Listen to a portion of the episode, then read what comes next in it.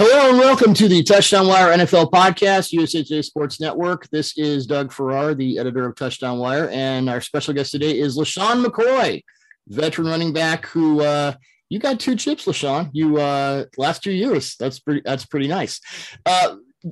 Because you had to wait so long to get even one, and then you got two. Do you think it meant more to you than if you had, like a Ronald Jones or like earlier on in your career? Do you think it meant more to you to get those later? I want to word it as, I guess, more important. Or just let it mean more to you.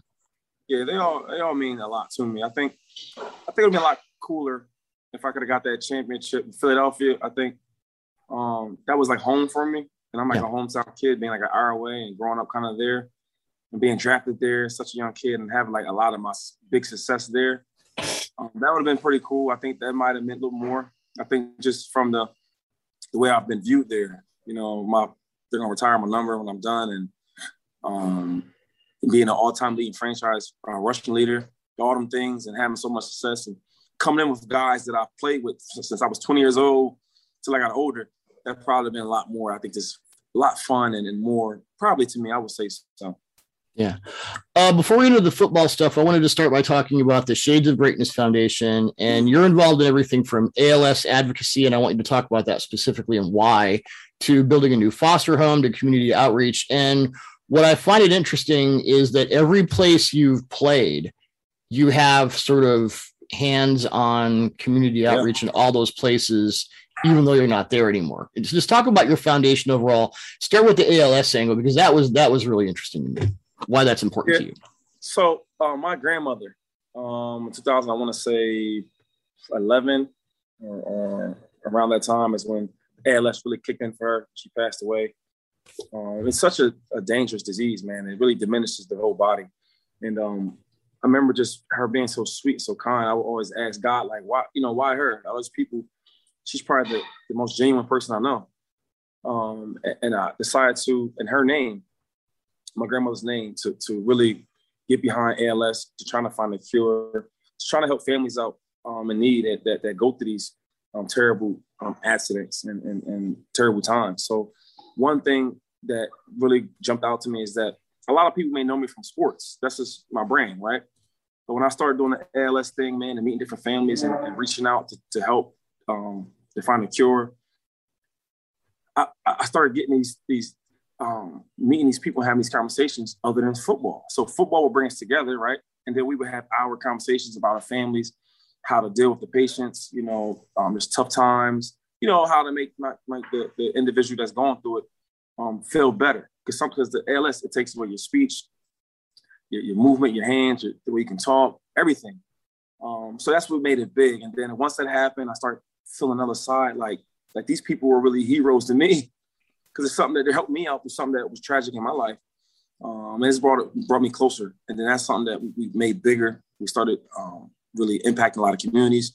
I always wanted to leave a community better than when I got there. If it's from helping, kids out with different holidays, preparing them for school with supplies, whatever it is, giving people money to get these accessories for ALS. Some people, when they lose their ability to walk, and they can't walk anymore, getting in wheelchairs, helping families. My foundation, we've sponsored and paid for like vans where you could transport the wheelchairs in the vans, like doing all these different things to help people out. Because I've been there with my grandmother, and I had the funds to help to do it. So now that I can help other people, why not? So, in my foundation, we've been doing so much. We have a camp coming up this weekend, or the 31st, I'll say, and we're just doing different things to raise money, man, to help out each community, no matter if it's for ALS, like I said before, it's shelter, whatever it is. We want to leave a community better than when we got there, and that's just how my parents, they really, the supporters of my foundation, everybody is involved. I really thank them because they really make me a better person, and we help to make better people. Yeah, well, we'll put the link in the article, and it's great stuff, and how people can get involved and learn more. That's really awesome stuff. Yeah. Wanted to ask you about one specific stat. Since 2009, you have the most yards from scrimmage in the NFL with 15,000 on the dot. as much as running backs have been asked to be multifaceted players now, how much do you think you kind of set the tone for that with what you did throughout your career? Because, I mean, everyone knows about, you know, Shady and the Barry Sanders moves, but really as a receiver, as sort of a motion guy from the backfield into the slot, and you started doing that with Andy and you know, on from there. You were kind of a table setter in my mind for the way running backs are used today. Well, thank you. Yeah, I always just prided myself on just being reliable, you know, being dependable and versatile. It's like a lot of guys see me as one type of player, a guy that's real shifty. I remember when I had Andy Reid, we didn't run the ball much. I think my last year of his, he got fired, or maybe the second year. But anyway, second to last year with him, he got fired. And it was like we ran a little bit the ball a little bit more, but his thing was throwing the ball. So I said, hey, if I got to be a great player catching the ball, I'll do that. Whatever it takes to be a player's perspective. I remember when we got Chip Kelly, they were like, well, Shady be good in that scheme. It's good for, like, you know, shifty back, but they get tons of carries, you know, where Andy Reid, I didn't get tons of carries. So I did well in that system, getting 300 carries and plus. Then I went to Buffalo, right? It's more downhill. Is he tough enough? Can he get behind our formation? And I did well there. So I always want to pride myself on no matter what it is, if it's catching, if it's running, if it's blocking, whatever it takes, man, to be successful, you know, to make a big impact for my teammates and for my team, I want to do it. And if it's catching the ball in space, you know, so big. So I always want to pride myself on being that type of running back. There's a lot of guys that can't play in every system. Yeah. Well, the thing about yards after contact and, you know, breaking tackles and all that, I mean, you can be Derrick Henry at 240. People don't remember Marshawn Lynch played at 215. You don't have to be big. But what's like the key to breaking contact when you're not that big guy? See, and it's different. See, like, that's a great point because a lot of years, man, you look on the stat sheets and you think of bro tackles. And you'll think of guys like, in my time, you'll think guys like Adrian Peterson, you think guys like Frank Gore and even Marshawn Lynch, these powerful guys, right? But my broken tackles were different. So I play with leverage. I get a guy, you know, stumbling a little bit, leaning left, I'm going right. And in a small area, right? I could, you know, get him, lead him left and run through his right arm tackle. You know what I'm saying? And that's a broken tackle. So it's not necessarily just running through a guy completely. You know, it's a broken tackle where so I get a guy stumbling and I shake him up.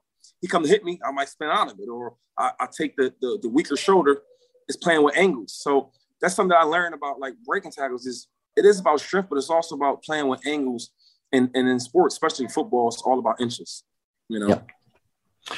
Where are you with, I mean, you had said that maybe if you won another Super Bowl, you might retire. Obviously, I don't think that's the case. Where are you with the NFL right now? Kind of how do you see yourself? And when the terrible thing that happened to Cam Akers yesterday, he lost for the season. You know, that's when you see something like that, I mean, is your agent calling you? Or are you calling your agent? Is he reaching out? Or are you reaching out? Are you like, do you have your hands in all these situations or are you kind of wait for it to come to you? I think it's all relative, man, to like, because I'm involved. You know, I'll text my agent and he'll text me and I'll see different things. But then I'm also waiting. I'm happy where I'm at. Now, I also have that competitive nature in me that's just been in me since I've been a child. So I definitely want to play. It just has to be the right situation. I think there's some great teams that reached out, and I think they're great organizations and they're great programs. I just think for where I'm at in my life and things I want to do for a team and to better my career, you know, it has to be the right situation. And it's no disrespect to the teams, but I mean, that would be a great opportunity. I think LA, who doesn't want to be in LA, you know, but then the team, I think Sean Vay's a great coach, you know, mastermind. And I think they made some great moves this offseason. And one of my best friends, DeSean Jackson, you brought it up. He just called me yesterday and he called me today about, you know, potentially coming out there. We just joking about it. But I mean, like I'm aware, I'm alert of what's going on. So I think that's a great team. That was a great fit. I think they have a great chance to win a Super Bowl, and the best player in the NFL plays for them. By the way, Pittsburgh guy, you know. There you go. Yeah, best defensive lineman, probably best cornerback, one of the top three quarterbacks. I mean, they got it set up for sure. Right. Mm-hmm. What do you think about, I mean, you obviously watch teams and you know of Stafford. What do you, I mean, to me, that's just not to, you know, malign Jared Goff. That's a preposterous upgrade. I mean, and the thing is, like, I don't even think he gets enough credit. No, he doesn't. Because he can play. Like, I mean, and I don't want to, you know, take any or disrespect any players he's played with the Lions. You know, but I don't think that them teams were like super great. And he does some great things over there, man. He's super talented, a big arm, very intelligent, smart guy. You know, I know Stafford, we came in together actually in the same draft. Yeah. You know, and we did like chimera shoots together and, you know, photo shoots. So I know him. And he can play. He really can play. And I think a lot of guys, they'll see him this year and they'll look at him differently because he's on a winning team, getting more exposure with a good defense, with some playmakers around him. He's going to make some plays and they're going to make some noise. So I think that's a big upgrade, like you said. Yeah.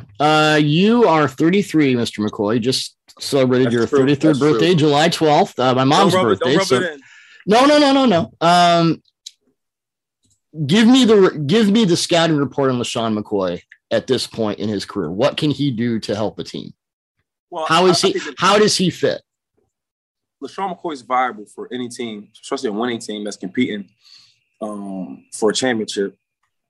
He's first of all, he's going to be the smartest guy in the room.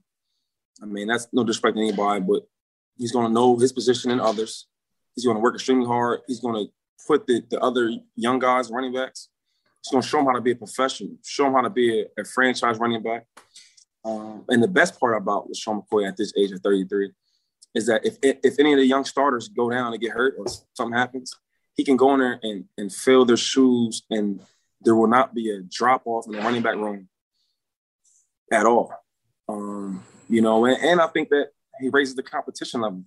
Some guys are comfortable with some guys backing them up. And other guys, when they have a certain name and a certain caliber of player behind them, it makes them play harder. It makes them compete more. I think that's what you get out of me. And you get a leader. I think it's always great to have a leader from a lineman, from a quarterback, and you need one from the running back. That's just my beliefs, and I think that's something you get with me. Players often say as they get older, they get smarter about the game. Kind of that I wish I knew then what I know now thing. How has that played out for you? Like, what do you know now as a running back that maybe you didn't know in like 2013 when you led the league in both rushing and yards from scrimmage? Like, how are you more educated as a player? I think knowing what I know now, I would have been a lot more, been more greedier, or more greedy, I should say, because like sometimes where I'm so humble with my teammates where, you know, you look at like your stats, right? And some games where I did really well and we win the game, I said, okay, let the other guys get their share. I should have got them yards, you know, and I'd have had more yards. I look at now, when I was younger and I was just playing, I was doing so well that I didn't think to learn the game. Where I got older and I worked a lot smarter, where I didn't think I had to learn the game. I just, hey, I'm better than these dudes. They can't tackle me. And if I'd have been more of a student, I think I'd have done more. I'd have had more success. And I think the last thing, if now, you know, looking back on LeSean McCoy, or Shady, I should say, back then is, you know, like bringing my players closer, not just like my friends or the guys that are doing well, but maybe the guy that's struggling. You know, I would think that, all right, well, it's the coach's job to get the left guard better. You know, maybe not getting on them enough, but really constructive criticism, you know, helping them get better, watching tape with them, learning with them, or knowing more about him. Or, okay, well, he doesn't work great with his left, you know, trying to figure him out as I'm running the ball. Like these type of things as a leader, I think I didn't learn until I got older, where you need everybody. You know, it's not just the coach's job to keep coach. It's the player's job. If I'm more advanced and I'm ready, teach the younger guys or teach even guys that are establishing older, you know, help them out. That's something that I didn't do. I just felt like, hey, your job is to do your job, right? And if you don't, the coach will correct that. And my job was more the same way, where I could have been better with being like a better teammate as far as like helping and coaching. Other than that, I'm in Seattle. I've been covering I'm calling my son. John, okay. The food's ready. Get the food.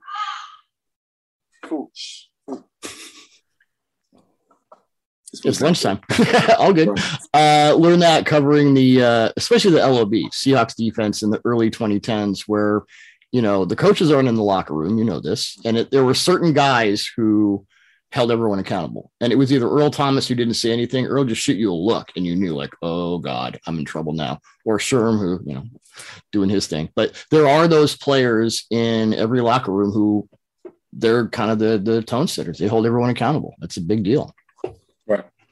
Yeah. And that's something that, like, I think about it now. It's like, I'm like that now, you know, even like being older and wasn't playing as much as I'm used to, but still voicing my opinion and carrying weight. Like, hey, man, that's not good enough. When we watch tape, they want to know what I see. What do you think? Shay, what you see on this? What you think I did wrong?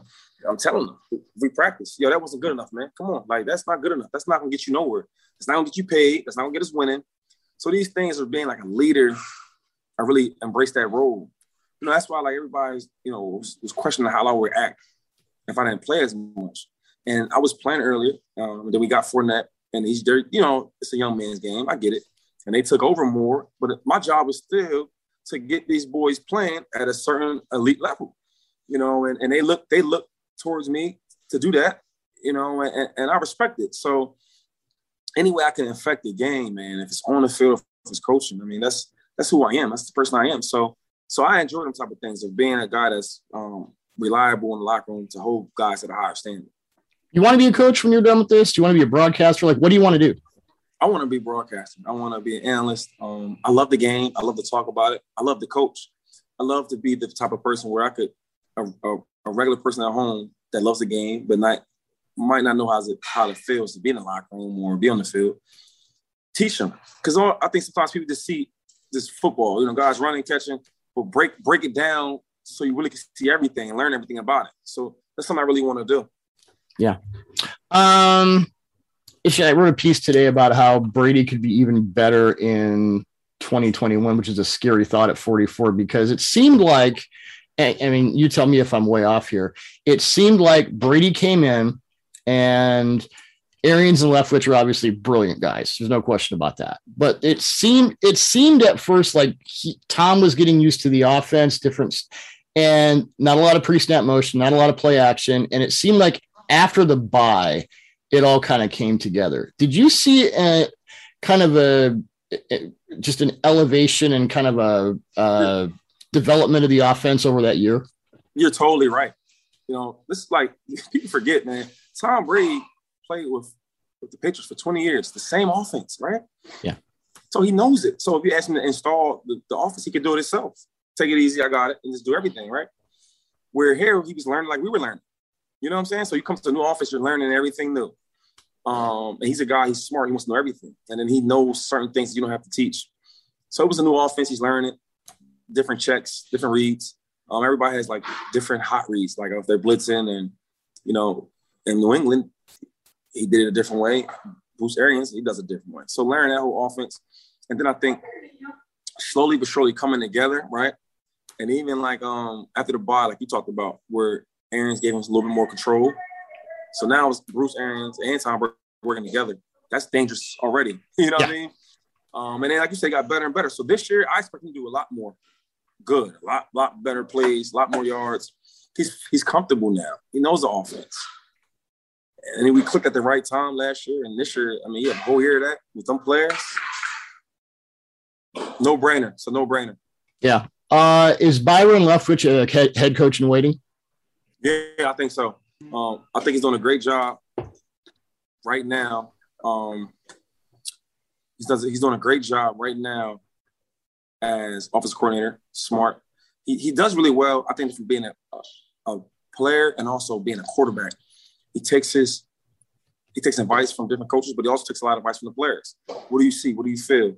How you feel about it? Them type of things. And he's on the making. Give me your best, Bruce. Yeah. Give me your best Bruce Arians story, because I just love that guy. Oh, I mean, he's the best. Like, he's he'll cuss you out and give you some love. You know, he's, you know, it's time we got at time. What the, you know, all that type of stuff. And the thing I love about him, I won't give you a particular story, but the thing I love about him is he treats everybody the same, good and bad, and he wants the best for you. And he doesn't hide anything. Like, listen, brother, if you're going to play this game, do it the right way. If you don't, you can't play. Like players need that. You're not lying. You're not pulling no punches. You're not gassing me up. You're not telling me your story. You tell me the truth. And I respect him for who he is. And even like his coaching staff, you know, diverse. I mean, it's like female coaches, black coaches, white. It doesn't matter. Hey, if you can coach, you can play, you're going to do it. And that's one thing I love about him. And he's a PA guy. So I grew up in Harrisburg. He grew up in like Lancaster. You know, so we clicked right away. Yeah. And not, I mean, it's great that he has that standard, but he has gone out of his way to make that room more inclusive, which is really cool. Want to ask you about Andy Reid, who I think you know him pretty well, two different stocks, right, Philadelphia and Kansas City. I'm interested in the evolution of that offense because after he got fired in Philly, he started talking to Brad Childress about spread game coordinator. He brought in Chris Alt, who was kind of invented the pistol formation at Nevada with Kaepernick and all that.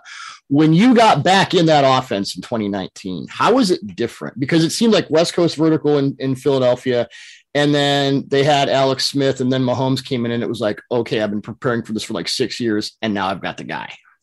Well, Andy Reid, he's so intelligent. I mean, his brain works different than, I want to say, what, 95% of the NFL, especially office coordinators.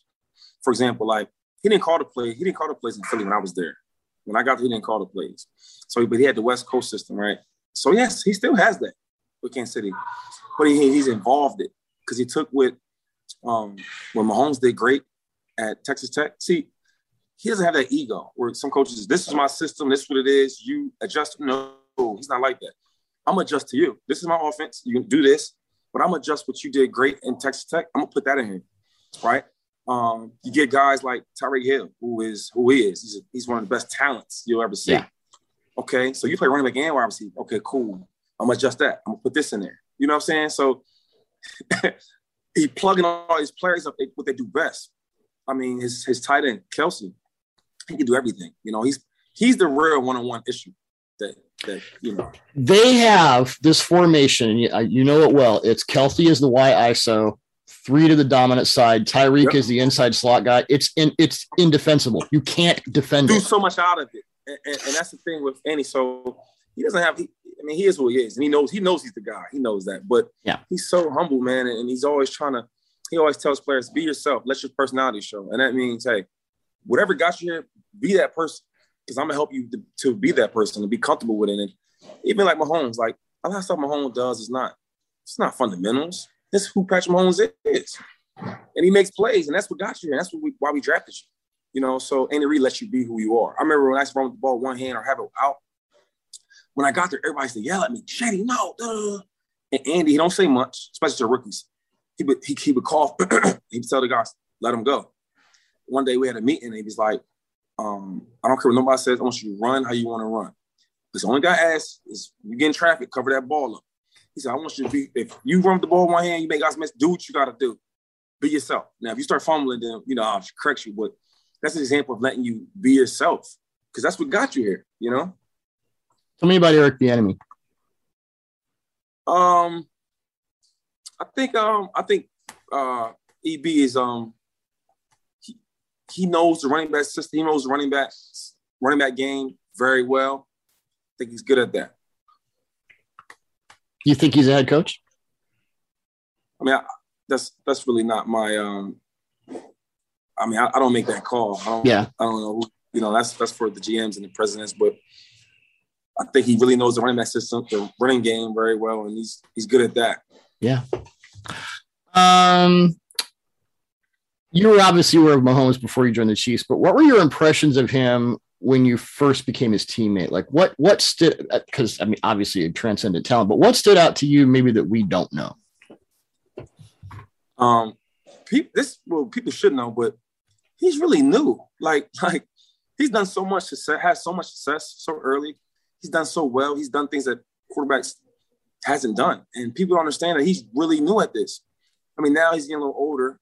But I remember when I got there, he was only starting for his second year, I think, as a starter. You know what I'm saying? And to be doing so much, being so smart, making these plays, putting the team on his shoulders, like at a young age, sky's the limits for him going forward. He's going to have a big career, big future. Man, he's a lot tougher than people think. Yeah. You know, like. Well, he showed that last season with all the injuries, man. Hey, and he ain't backing off.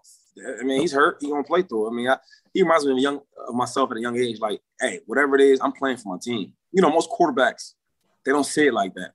You know, very few that I know of. You know, guys, they're a little banged up. They might, you know, play it safe because that position is so special. But he's like, hey, we need to be out there. I'm out there. Yeah. You know, and I love that about Mahomes. Same Mahomes question about Tom Brady. You had to deal with him twice a year as a member of the Bills, which usually didn't go your way. But what was it like to be in the rooms and on the field with him? Like, were there things about him when you were his teammate that you learned about just what makes him, the one-off, the unicorn, the white rhino? Like, why is he the way he is? Why is he that great? Well, I think for a lot of different reasons. One is he's an ultimate competitor. He's, you know what? He can fool you. He's real cool. He's soft. Like, you know, he's like a very nice guy. Not soft, but he's a nice dude. And even when he talks to you, everything's positive. Everything is positive. How you doing? Great job. You look good today. You know, and he's a real leader. I've never been on a leader like him. You know, he makes the everybody feel good, from the janitor to the cook to the superstar wide receiver. Everybody he builds everybody up. He's so smart. You know, he wants everybody to have that advantage. He talks about it like, hey, I get advantages by being not just smarter, but being more prepared. And he always talks about, I will never ask you to do something that he won't do. You know, and he's the only player I've been around where if he told you, hey, look, Shady, go out there, walk on that water, I guarantee you that you will not fall in. And you believe it because he has that winning factor to him that a player that might have had a bad game or looked bad last year, with him, they're going to feel good. They'll feel better. And he has that thing about him where he brings that caliber, right, that attitude to the team, a winning type of attitude and culture. I mean, I go on hours about him, but yeah. Him being a leader, you know, really just helps everybody out. What advice would you give a running back today? I mean, you had, you know, Rojo in Tampa Bay and, you know, some young guys in KC. You know, you talk about running backs don't matter, which is hilarious. But what advice would you give a young running back, say a rookie, say a Najee Harris or whoever, who wants to matter in today's NFL? How do you matter? You know, I would tell these guys, man, like, know who you are. You go from being at the top of the level, right, top guy in college, to now you're a rookie. You're a rookie. I mean, if you're Najee or you're a guy that's third round, fourth round, the first round, you're still not the same, right? They're not looked at the same. You know, I'm just trying to find my way, I'm trying to make plays, but, you know, I don't want to mess up. No, be that same guy you was in college in the NFL. Play with that same confidence. It's all about confidence because they might not know you the superstar, but you know you a superstar. And carry that same attitude where I'm going to outwork everybody. So when put yourself in positions to succeed, you know, not just trying to fit in. I mean, as a rookie, I just wanted to be, it was cool for me. Like, hey, I'm on a team. I started this game. Oh, I can go out to the club tonight. We won. Like, no, I deserve to be there. I remember my second year, in my mind, it was like, these people need to know who I am. You know, the Eagle fans need to know who I am. My coach need to know that we need to give LeSean McCoy the ball. When you carry yourself like that, it's contagious where the coaches, they believe in that. Oh, wow, this young kid, he's ready to go. He's mature. You know, there's this quarterback. Oh, I give him the ball fourth quarter because he's going to make plays. When you see yourself as being a guy and being confident, it carries you to a whole nother level. And that's the biggest thing, is playing with confidence. As it stands now, you're 22nd all-time in rushing yards, 11,102. You're 22nd all-time in yards from scrimmage with 15,000 on the dot, as I mentioned. Do you think about Hall of Fame possibilities? I do. I really do. I think that I would love to be Hall of Famer. I think what matters most is, like, in your time, in your era, you know, what did you mean to the league? You know, and I have things that tells people that I was a force to be reckoned with in my time. I think my style is unique. I think you're going to see my type of style for another couple of years. You know, I think all these things, and decade team and yards and championships and rushing titles, like all these things, Pro Bowls, All Pros, all these things add up, you know. So when I look at myself compared to a lot of other running backs that are in the Hall of Fame, like, I mean, you put the tape on, you comparing them, you want to see who would you take. Come on, I would take myself. You know, I think a lot of people would take me. So it's a hard thing not to be arrogant, but it's one thing just to want it. You know, I think it's more just I really want it because I deserve it. You know, not more just because of it's a numbers thing. But I think collectively, from accolades to production and things like that, matters. Yeah, tape don't lie, as they say. Who do you like watching today? Who are your favorite running backs to check out? You know what? I like McCaffrey. I like him a lot. Mm. I like McCaffrey. I like Kamara. I think Kamara is really good. I like Barkley. I need to. He got to do a little more. He got to stay healthy. Yeah. So I can really see, you know, because he has a bunch load of talent. Whew. Bunch load of talent. And even like his style is a lot different. You know, and I respect him more than I ever did as Henry. You know, the guy to get loads of carries and stay healthy. You know, I like his game. I like Cook. I like really underrated guy. Yeah, I like Cook a lot. He got to stay healthy also. I like his game. You know, I'm trying to think, am I leaving out? That's really, really good. I like Chubb. Yo, I like Chubb a lot. Boy, he's good. Listen. Now, I won't get into that because that'll make a big headliner, but I'll just say this. Chubb's on certain teams, he would be the best running back in the league, right? And I think he's up there right now. He's definitely top three. He gets it done. I like Zeke. I like a Zeke that's in shape. You know, people forget about Zeke. And that's what happens when you dominate the league for a while and then you have a year off, a bad year or 2 years. You know what I'm saying? They want to take you down. But Zeke is a top elite running back. I think when he's in shape, I think when he's focused, he puts numbers up. You know, and then, you know, guys get injured. You know, that's part of the game. So there's a lot of guys I do like, a lot of them. Here's an insane stat about Derrick Henry. Over the last 2 seasons, he has more yards after contact than any other running back has yards. Yeah, his style is unique. I think a lot of teams are throwing the ball a lot more, and I think that the Titans are actually sticking to what they do. You know, and I love that. And he's the type of guy who wear you down, and he's fast. People know how fast he is. He gets to that secondary. He's lights out. Now, a kid that nobody really knows, right? Well, they know about him, but he's underrated. Is Jacobs from Oakland. Now, listen. Yes. If he continues to does well, right, takes care of his body, get him some help, he's going to be one of the best running backs too. Next 2-3 years, he'll be one of them guys. Yeah. You watch the college guys at all? Not really. I'm not a college guy. I'm more pros. You know, I'm more of a pro guy. Yeah. Buy stock in Javonte Williams. That's all I got to say. Because my thing, college, they just like they give you yards now. Like, yeah. You know what I'm saying? It's like a basketball game. So it's hard to watch that. Yeah. Tell me about you're doing real estate development in the Opportunity Zones. Yeah. So me and my brother, we have a vice capital. We've been working it for the last 6-7 years. We got about like 67 units together.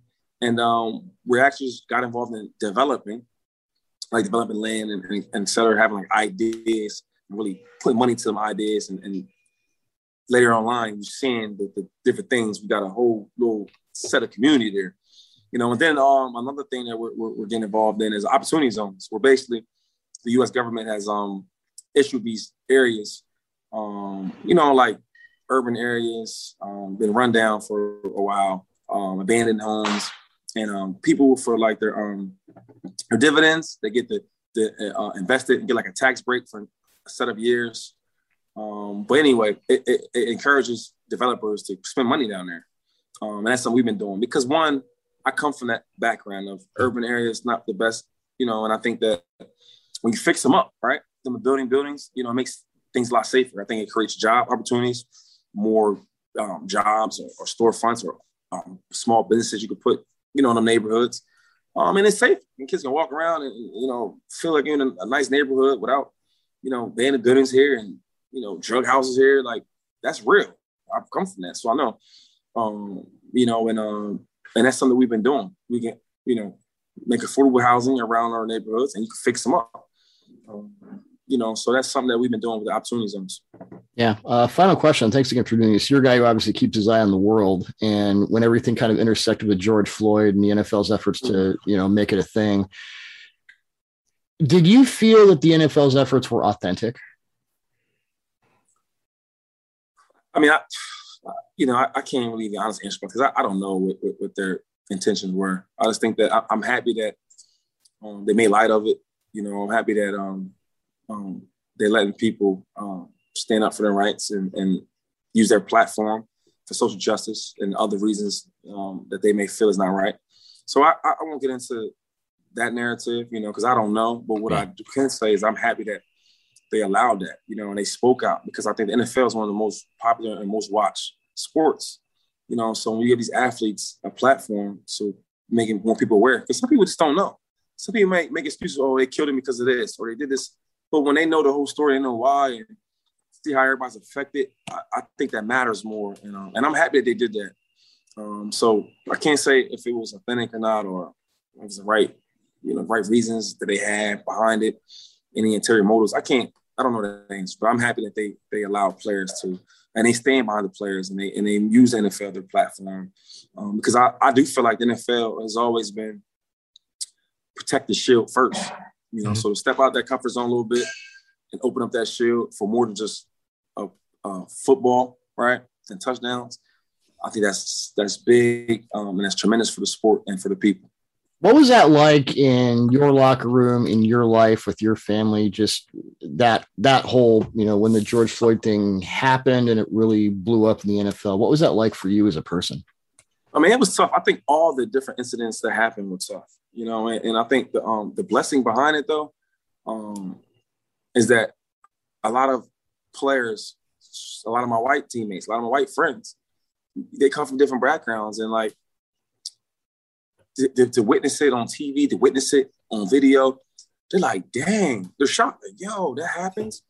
Because some people just don't know. And I think it brought us closer together, because now you're fighting for the same right I'm fighting for. We have these locker room talks. You know, how can we protect our children? How can we make an impact in our communities?